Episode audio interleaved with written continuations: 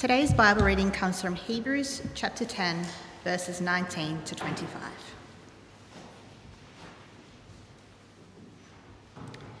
Hebrews chapter 10, starting at verse 19 to 25.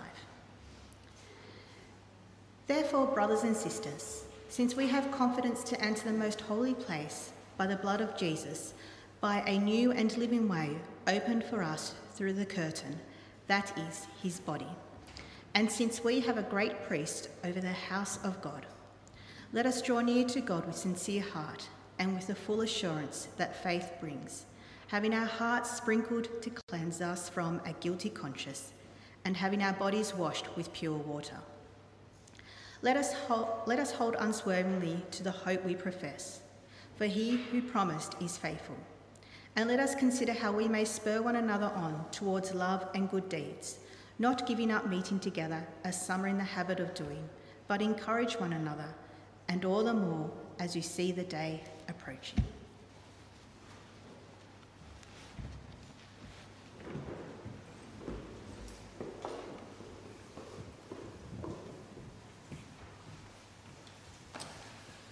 Thank you, Janine, very much uh, for reading for us. Let me add my welcome uh, to Michael's from earlier, uh, and welcome to those of you joining us uh, online as well. Uh, it's a great passage uh, that we've just read to, to, be looking at this week um, at a point for our nation of, uh, of such significant loss uh, and for the royal family in particular. It, it, passage you notice probably uh, speaks of that great sort of three um, essentials of the Christian faith um, of faith and hope uh, and love um, and reminds us that those things are not rooted in wishful thinking, but rooted in all that Christ has achieved.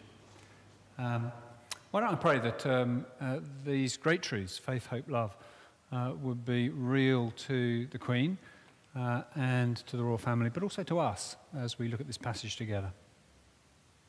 Father God, we pray uh, this morning uh, for Her Majesty the Queen, asking that in her grief she will be sustained by her faith. Thank you that the things we're considering this morning the things of which this passage speaks. Uh, thank you that they're realities in her life. Uh, we pray that she will find comfort in her loss, uh, hope in the face of death, strength for each day. And we pray that you might uh, speak to us by your Spirit uh, as we look at these verses together. Uh, and we pray in Christ's name. Amen. Well, we are beginning this, um, as well as continuing on through the Sermon on the Mount, uh, which we're going to do, get through chapters uh, 6 and 7.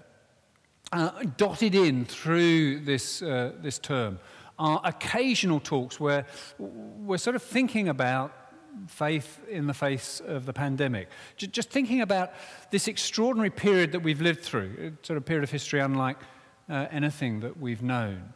Um, and thinking, well, what does the Bible have to say? Uh, what, what's a perspective of the Christian faith upon some of the things that have happened, that are, are happening as we begin to emerge uh, from uh, the pandemic? Um, and first up, we're going to a verse that has been pretty prominent in thinking about pandemic type things over uh, the last year. Um, it's uh, there at the end of our passage in verse uh, 25, which says that we are to not be giving up meeting together, as some are in the habit of doing Tricky little verse in the light of all that's been going on over the past year. Um, I found this on social media recently. If your church is closed because it obeys the government's orders over God's word, then your pastor is a coward and your church is in sin. It's pretty clear, isn't it? Putting us in our place. On the other hand, um, are those who are saying, I can't believe you're even thinking of meeting and putting people's lives at risks. How dare you do such a thing? Which, which makes it an interesting time, really, to be engaging uh, with decisions around church and what to do uh, and all the rest of it.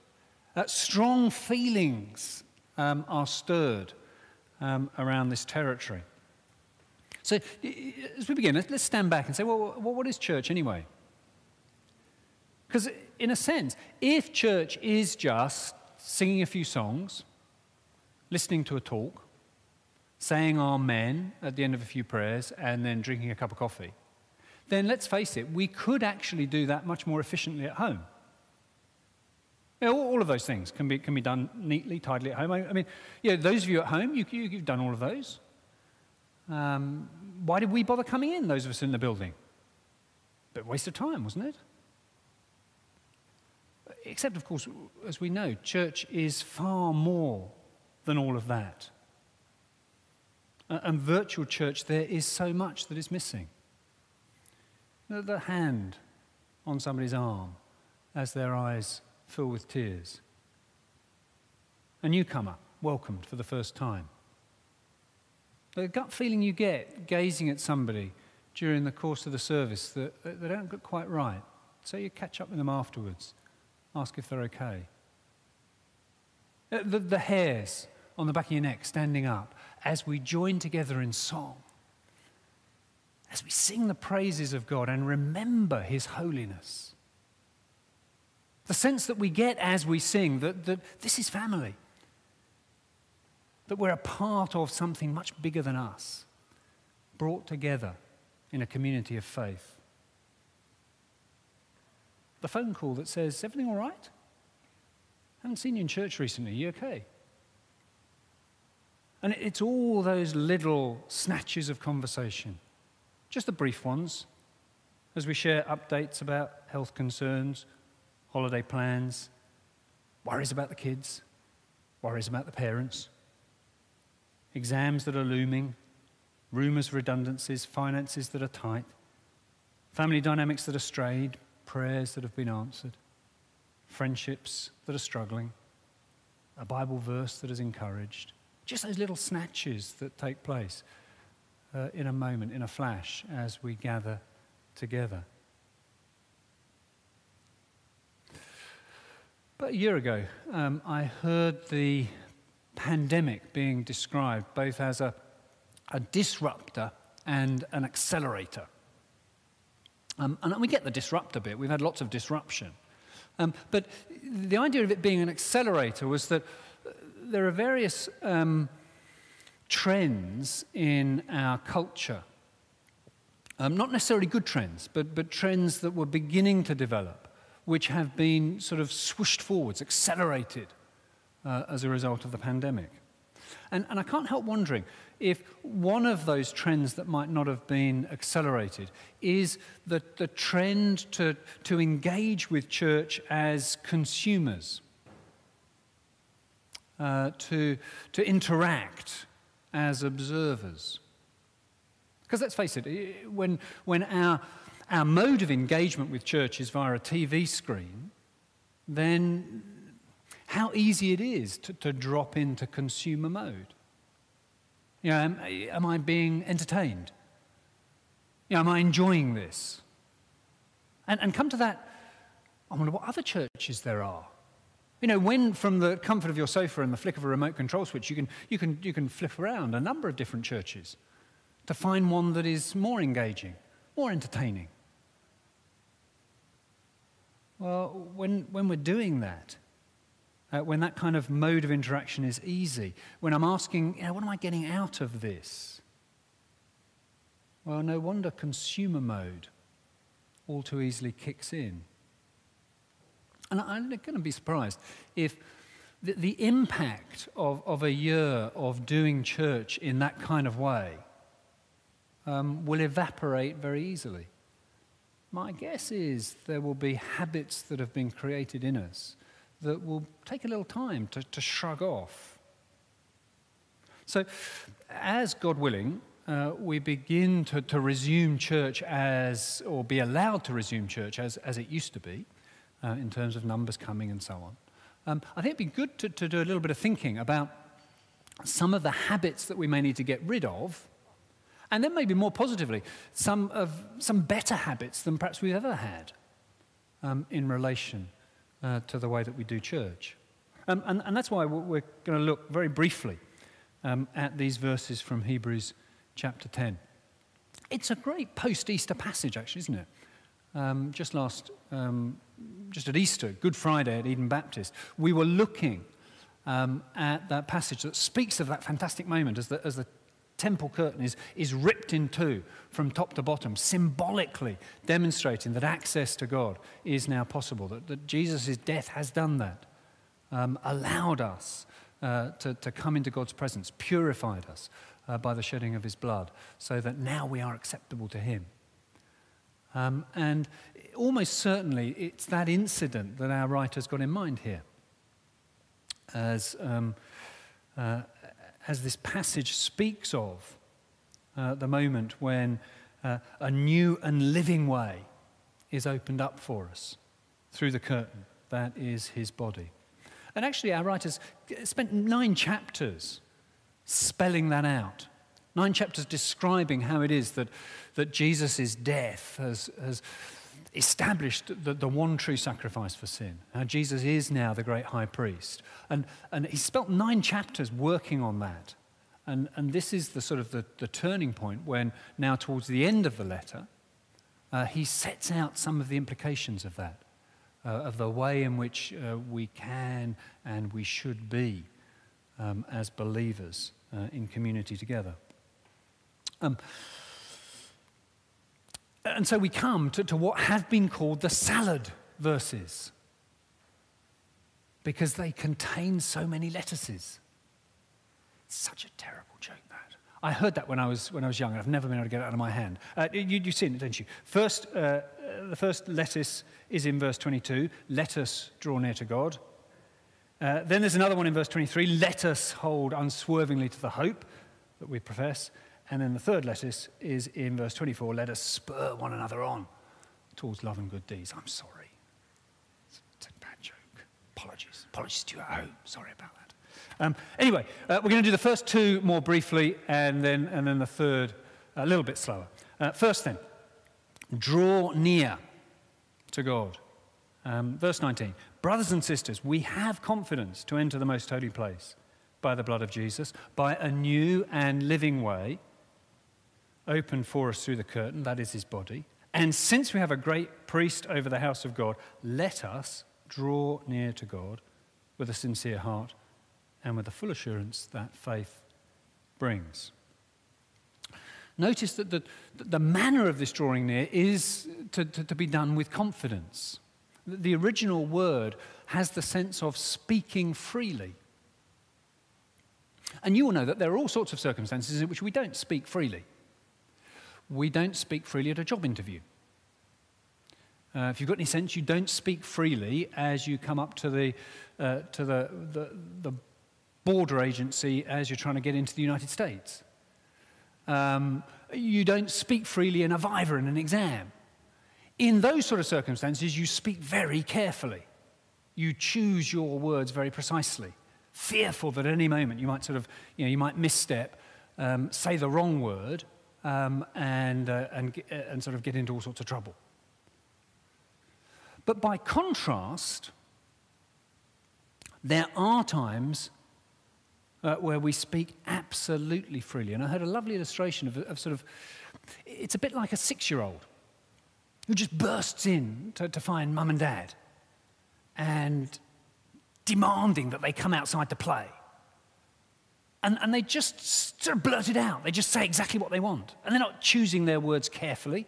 They're not bothered about saying slightly the wrong thing. No, no, no. They speak absolutely freely. Why?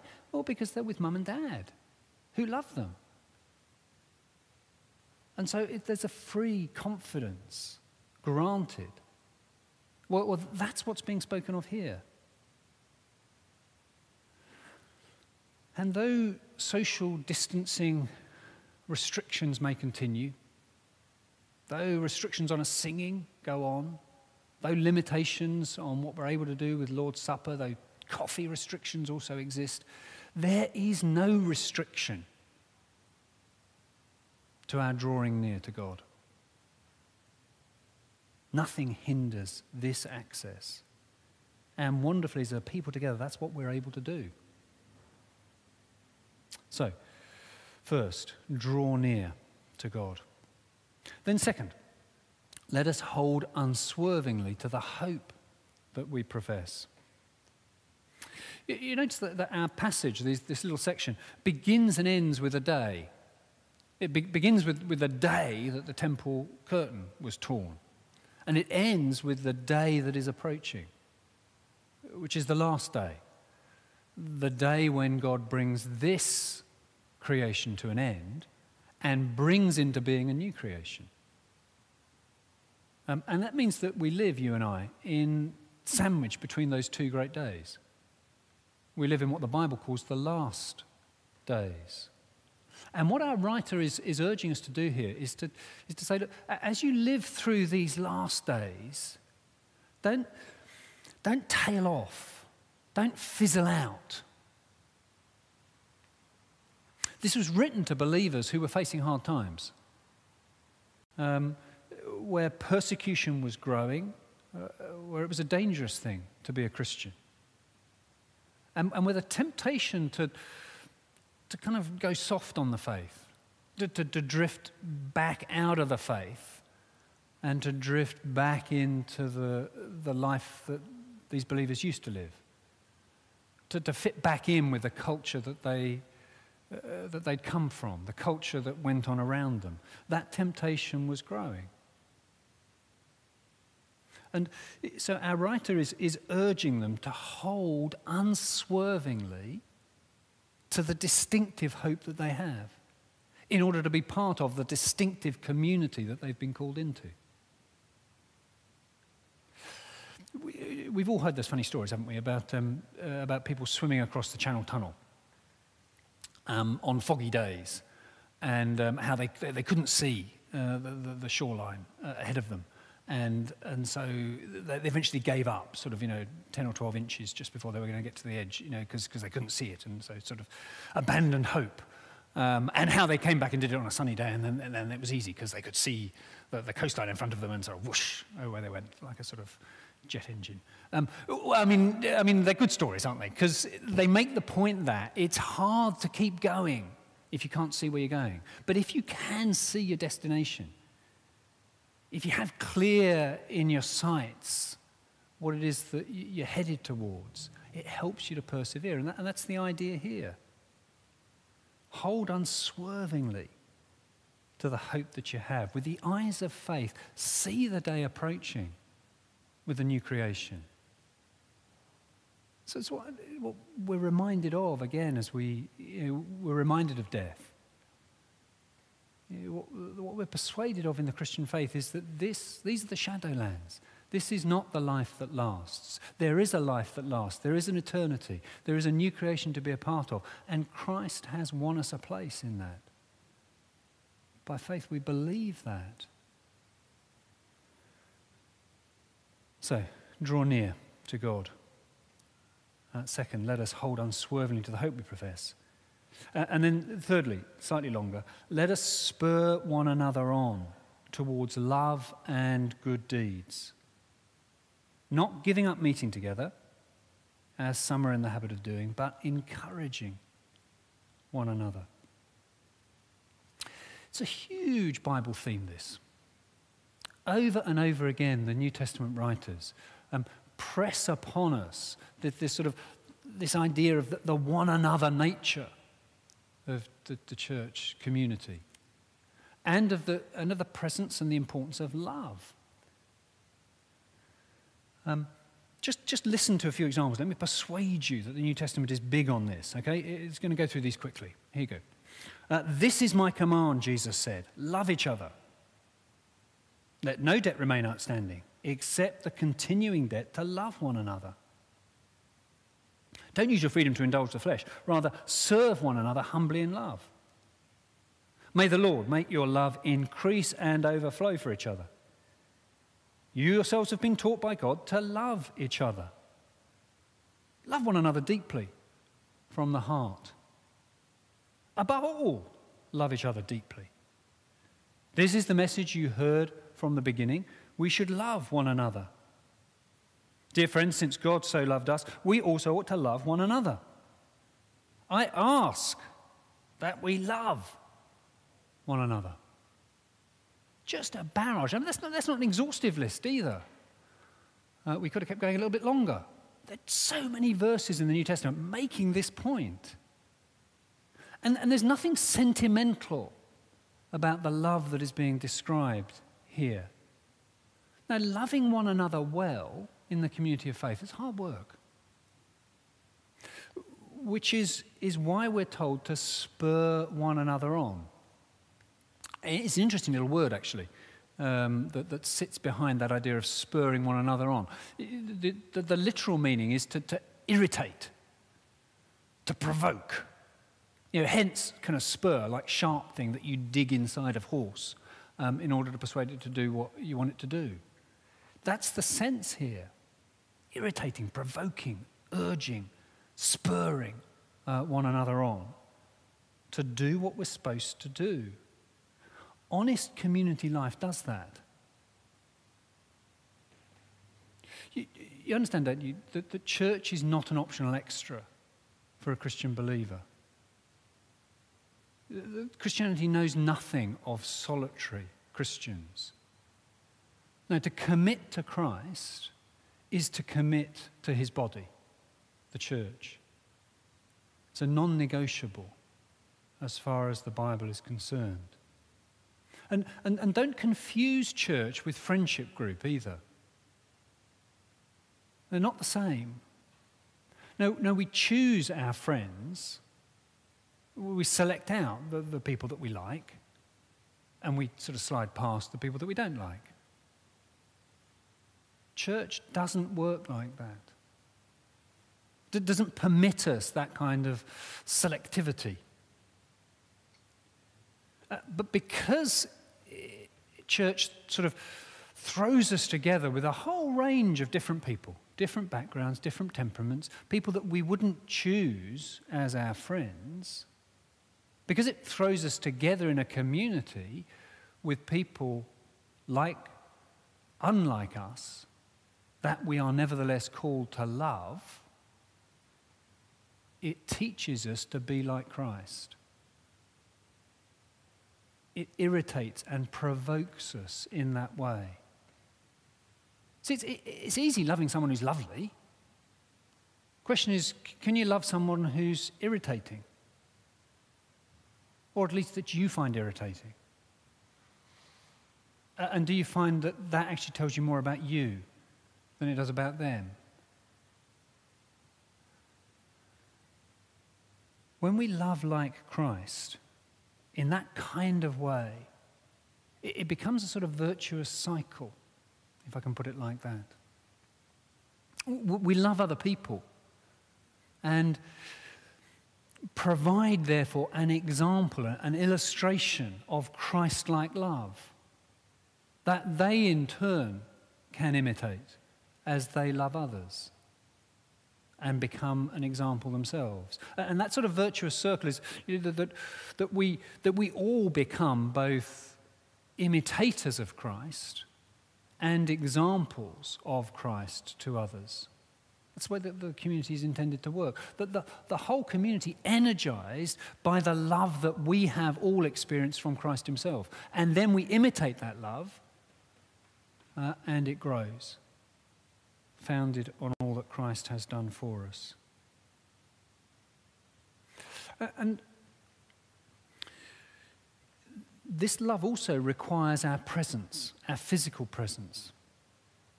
That's what's made this past year so hard, uh, is the way in which the possibility of interacting with one another physically has been interrupted. Um, we know that love like this thrives on physical connections. Uh, you, you, just think about it. I mean, I don't know, somebody's arriving at, at Heathrow. And um, of course, we could, we could send a taxi. And, and it might be a very nice posh car. And there might be loads of space for all their luggage. But actually, something in us knows that it's much better to be greeted at Heathrow by a friendly face from the church family. And much better to squeeze into a tiny little Fiat Punto and rattle your way back up the motorway. So actually, that is what we prefer. Or, or somebody's sick. We could just arrange for the delivery of some Just Eat vouchers. And you could, you know, you could choose whatever you want from whatever takeout delivery you're going to go for. But again, we know that somehow it is a better thing if evening after evening another sausage and bean casserole arrives on our doorstep with a friendly face and a smile and a bit of a chat? Because community and physical presence in that kind of way matters to us. In all sorts of ways, God calls us to echo his incarnation. He came out of heaven to come and be present with us. And, and, every time we move towards another person in love, we're providing just a tiny echo uh, of the way in which God has moved towards us in grace. It's why virtual church won't do. There's so much more to community life than hearing a talk, singing a few songs, saying Amen at the end of a few prayers. It's not less than that, but it is so, so much more. So, to five just quick practicalities as we finish. First, if you are new to Christchurch, uh, maybe if, you've, if you are joining us online and, and you haven't yet connected with us, then please would you do that? We would love you to. Um, use the office as a means of sort of, uh, of, of, us connecting you with others in the church family. Uh, come to that welcome evening uh, that Michael was talking about earlier. Second, if you're not in a small group, join one. That's where so many expressions of this spurring one another on and encouraging one another takes place. We need that. It, it, it, won't happen as we sit on our sofas. It won't even really happen through the, the, the fleeting conversations, uh, important as they are, over Zoom coffee or when eventually we can meet again in the hall downstairs for coffee. It happens in small groups where things can go a bit deeper uh, where relationships can be established at greater depth. Third, if you've not yet got back uh, to being in church physically, uh, then please do that as soon as you can. Uh, some people will need to stay away for longer. Um, uh, we know that. But as soon as it's possible, do get back into the habit of, of being here physically uh, with the community of faith again. Fourth, if you've not yet done any spurring one another on today, then would you do that before the day is out?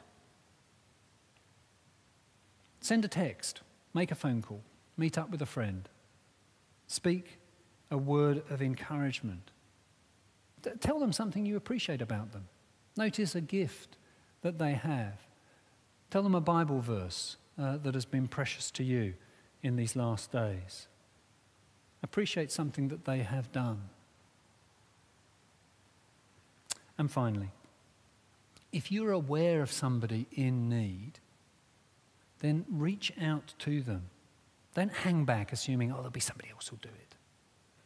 No, no, seize the opportunity yourself uh, to reach into the life of another uh, with this Christ like love.